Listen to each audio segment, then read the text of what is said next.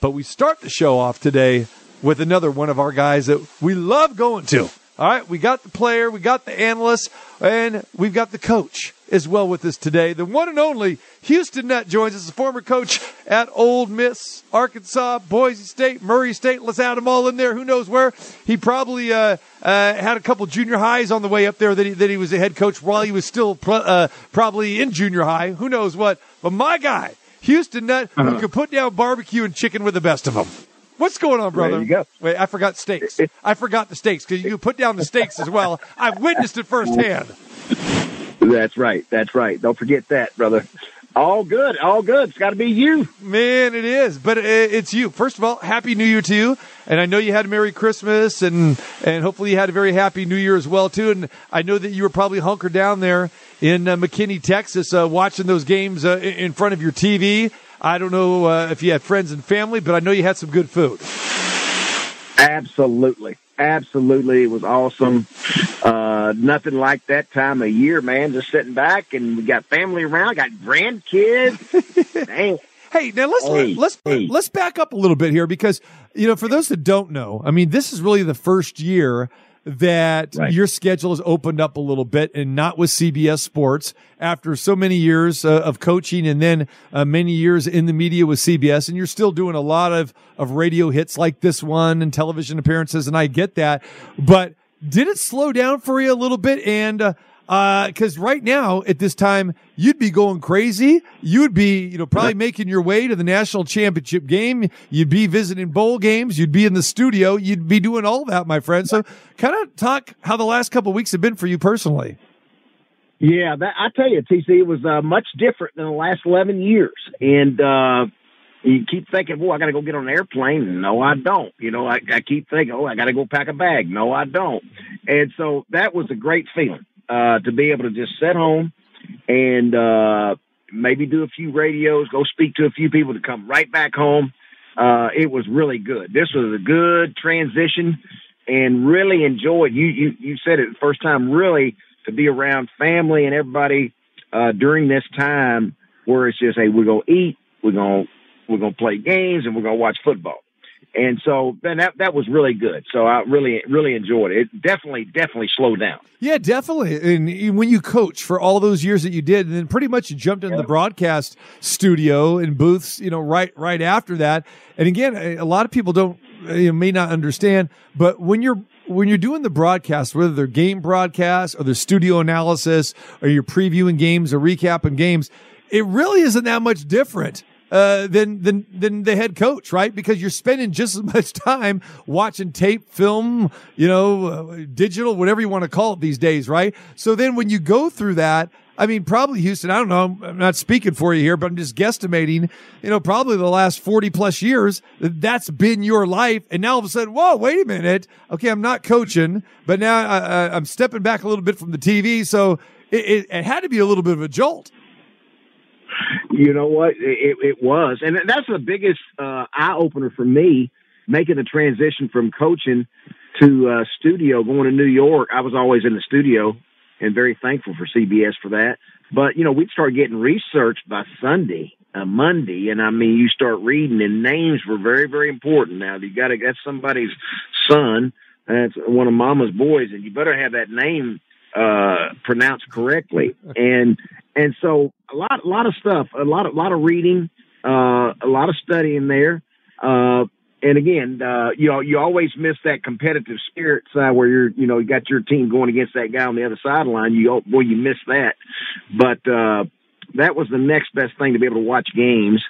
Uh, but this year was really definitely, it just, uh, it, it just put a confirmation, big old stamp on it. Every time I look around, see that little two year old or eight month old grandson, hey, I wouldn't be I wouldn't be around them here uh, during this time. I'd be up in the studio. I'd be missing all this. So uh, it felt good to kind of slow down, just watch it. But uh, hey, there's there's there's nothing like this time, and can't wait for one more. And the thing about it is, I mean, you have not slowed down with your uh, analysis, and you're still watching probably just as much college football, uh, you know, right now. And uh, you know, it, it's great. So I love still uh, having you on. But so you know, obviously, I want to talk with you about what we saw on Monday with the college football playoff semifinals. And now, you know, let's concentrate and, and look ahead to the national championship game here on Monday. Uh, but I really want to touch the Washington Texas game with you as we saw Washington defeat Texas 37 31. You're down there, you're in Longhorn country. What happened to the Longhorns? Now, we know they were a favorite in this game. They were three and a half, four point favorite. They were playing from behind that entire game in the Sugar Bowl. But as crazy as that game unfolded, Houston, they had a chance to win it. They had four cracks inside the 15 yard line. I'm watching this thing saying, you know, okay, even Washington goes up by a score. Texas comes back and tied up. They never had the lead. And then Washington had the two score lead. They had the nine point lead because, you know, they missed the extra point earlier. So I was like, okay, you know, wait a minute now. Now they're down six. They got the ball. Oh my goodness, they're they're driving. They got a chance to pull this upset. And I don't know about you, but to me, it felt like no way in the world they deserved to win that game.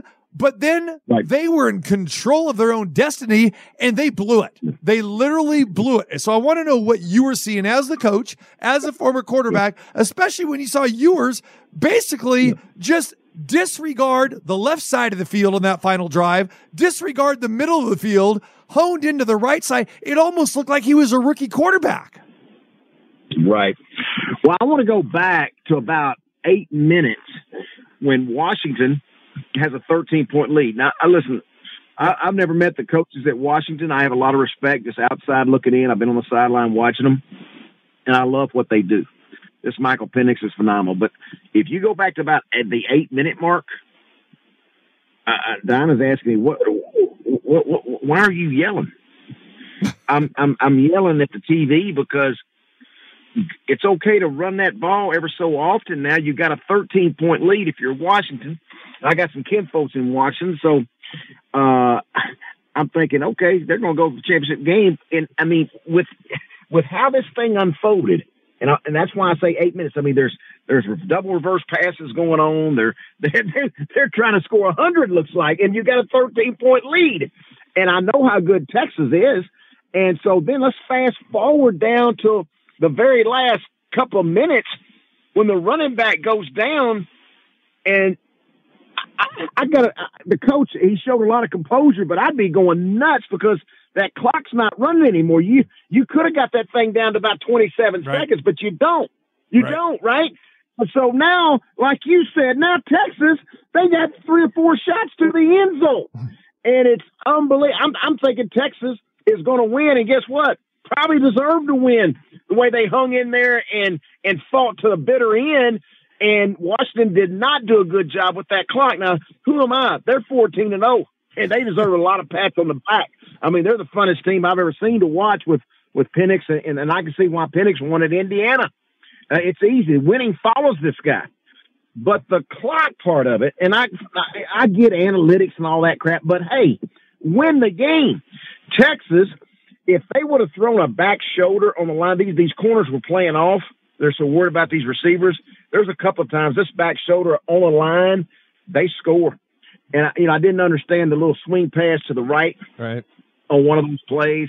But you know, it's easy to second guess when you got popcorn and Coca Cola and M and M's and Reese's, like what I had watching it. Hey, all at the same you know, time. Uh, Oh, really? All the same. Wow. Mix that, mix it, mix it, mix popcorn, M and M peanuts, and, and Reese's with popcorn. I promise you, it's a winner. But.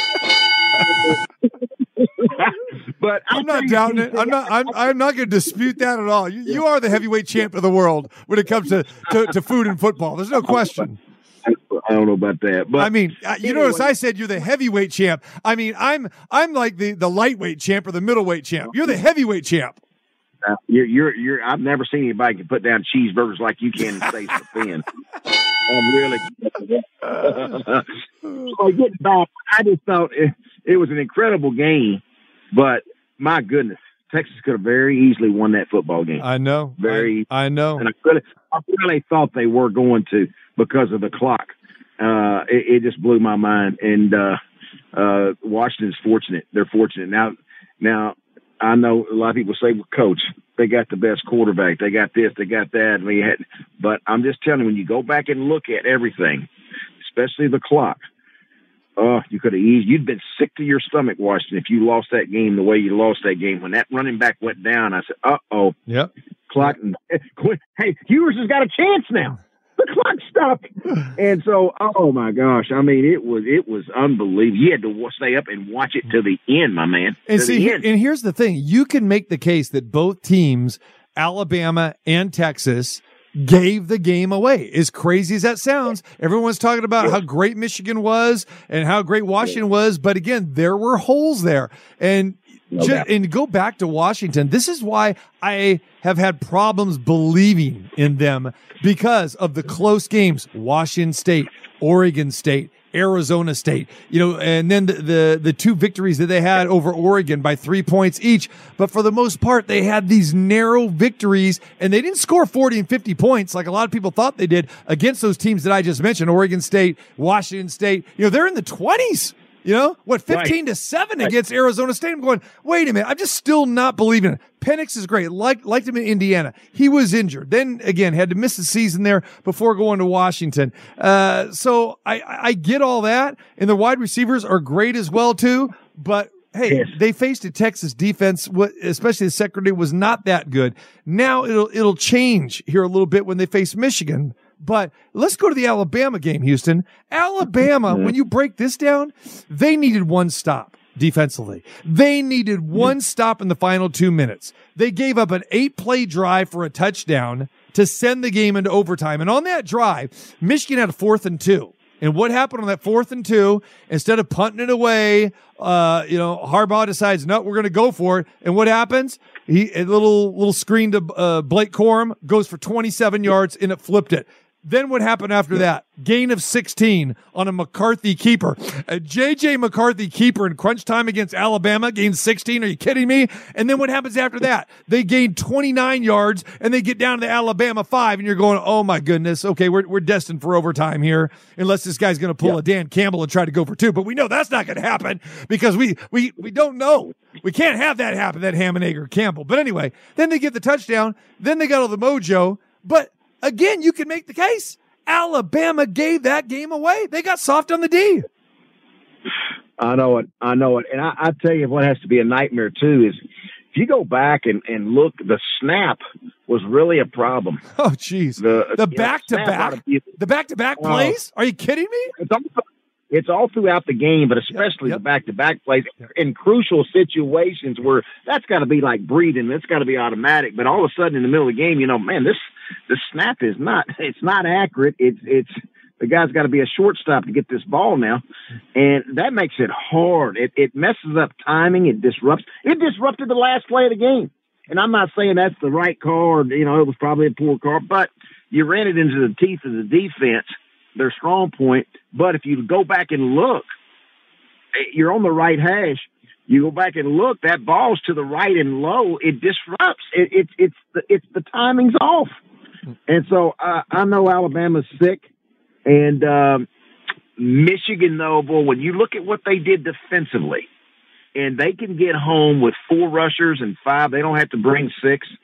Man, that makes a difference. And this is this is why I can't wait to watch this game. But you notice Michael Penix is a guy that he can play with a, a, a rush pocket or a dirty pocket, what we call, where you know when when you're being pressured. There's a lot of quarterbacks that look at the rush and they can't handle it. You know, when it's under three seconds of protection, they can't handle it. Well, guess what? Michael Penix, he can.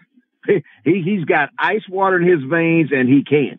But this this Michigan defense is something they have not seen now they hadn't seen something like this because I think they're really, really well coached, and you can get home with four, five, and then you got the coverage behind it that's very, very good.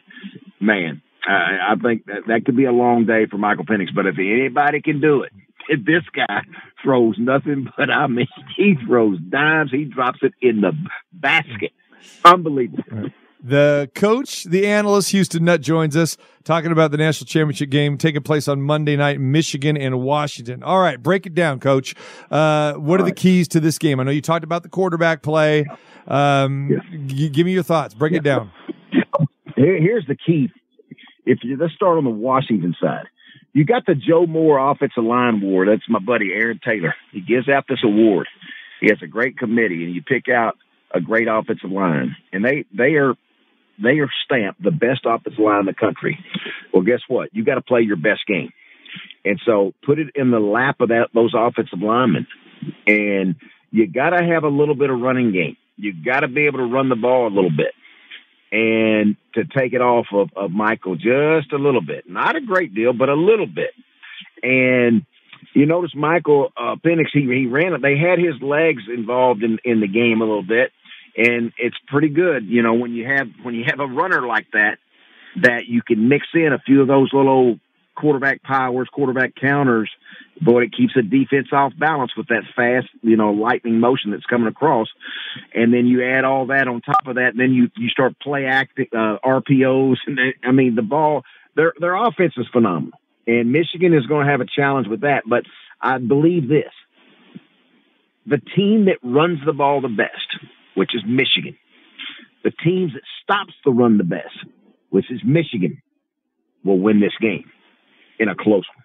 I think it'll be close, and I think Michigan will win. But I can't wait because I got my popcorn and Coke ready because of Michael Penix. This guy's magic, man. He could have easily won the Heisman. Uh, did he throw 50 touchdown passes this year? No, he, he didn't. He didn't match Joe Burrow. Right. But I tell you what he did. He threw 35, and this guy's a winner. And he throws a very, very beautiful, accurate ball on post corners and fades and back shoulders and crossers. I mean, unbelievable. And he can do it under duress. Yeah. Yeah. So how many times can he do that with Michigan will be the, the answer. But I, I just think because of the, the physicality of, of Michigan, because remember, picked Oregon on your show to beat Washington. I, I picked them. so did I. You know, I know. I picked them. Ain't no way they're gonna beat Oregon. They're playing it out. And, and this guy, Ten point underdogs. like- oh, Come on. You know. I'm like 0 for 3 on your show. If you go back on picking against Washington, I think I'm like 0 for 3. It might have been somebody else's show. But I think it was yours. Yeah. I'm picking against Washington, and, and I still believe in Michael Penix, but I just don't think overall they're going to win, especially against Oregon. And what do they do? They win. Uh, so who knows, man? This is why they play the game. That's you don't ever know. all right. Let me get this. What's, Uh, the, what's, the, line- what's the line on this one? uh, that line is four and a half. Michigan four and a half. Uh-huh. Okay, probably about right. I know, I know. All right, I'm going to get your take on this. Uh, obviously, this is there's another side story here in the Jim Harbaugh situation. So I want to get your take real quick uh, about the coaching aspect here. A team could win the national title here. Obviously, we're talking about in Michigan with a head coach missing half of their games. All right, he had six games where he missed because of the suspensions. Uh, very uneasy situation here for Michigan fans, knowing that that he there, more sanctions could be on the way for this program next year. Harbaugh could be let go, believe it or not, or he could move out on his own. And the the feelers are already out there. He's hired himself uh, an NFL agent, so that's probably likely. But I'm going back to Houston. I want to jog your memory here to 2010. Kind of a similar hmm. situation, a little bit different. Really didn't have anything to do with the coach, but you were coaching in the SEC at that time. Similar situation with Auburn. Remember Auburn had that situation with Cam Newton where he was suspended before the SEC championship game and then he was reinstated. And then Auburn just tried to downplay everything. But this was a major story and the media really would not let this thing go. And then they, he ended up playing. He ended up winning the Heisman. And, you know, his, his dad was, you know, negotiating with Mississippi State and threw out numbers like, Hey, you know, uh, you know, it, it, you know, it's going back years before that where it's going to take you know, 100, 180,000 dollars to get my son to, to, to, to go to your school. And then they tried to dig into the situation with Auburn. Was Auburn offering him money at that point in time? Obviously 2010, totally, you know, illegal. What do you remember about that year? And is this Michigan situation a little bit similar to that? uh, with with Auburn because Auburn just they ignored it and they said, "Hey, you know, it's a disruption, but we've got our guy," and they won the national championship that year. Right.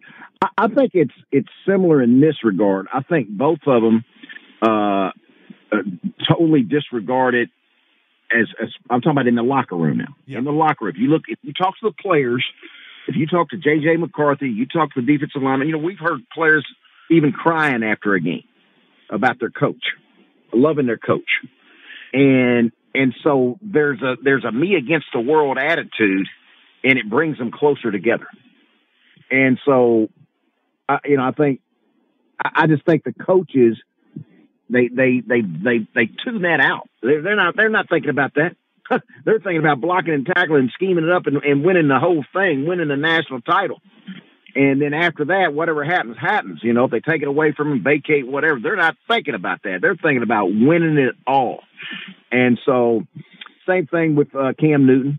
I remember that like yesterday, where, uh, you know, it was all out there publicly that uh, Mississippi State had offered this much, and so why would he go to Auburn? Went, he went through all that stuff. But the bottom line was, as you said, they all downplayed it, and they, he's reinstated, and what they do, they win it all.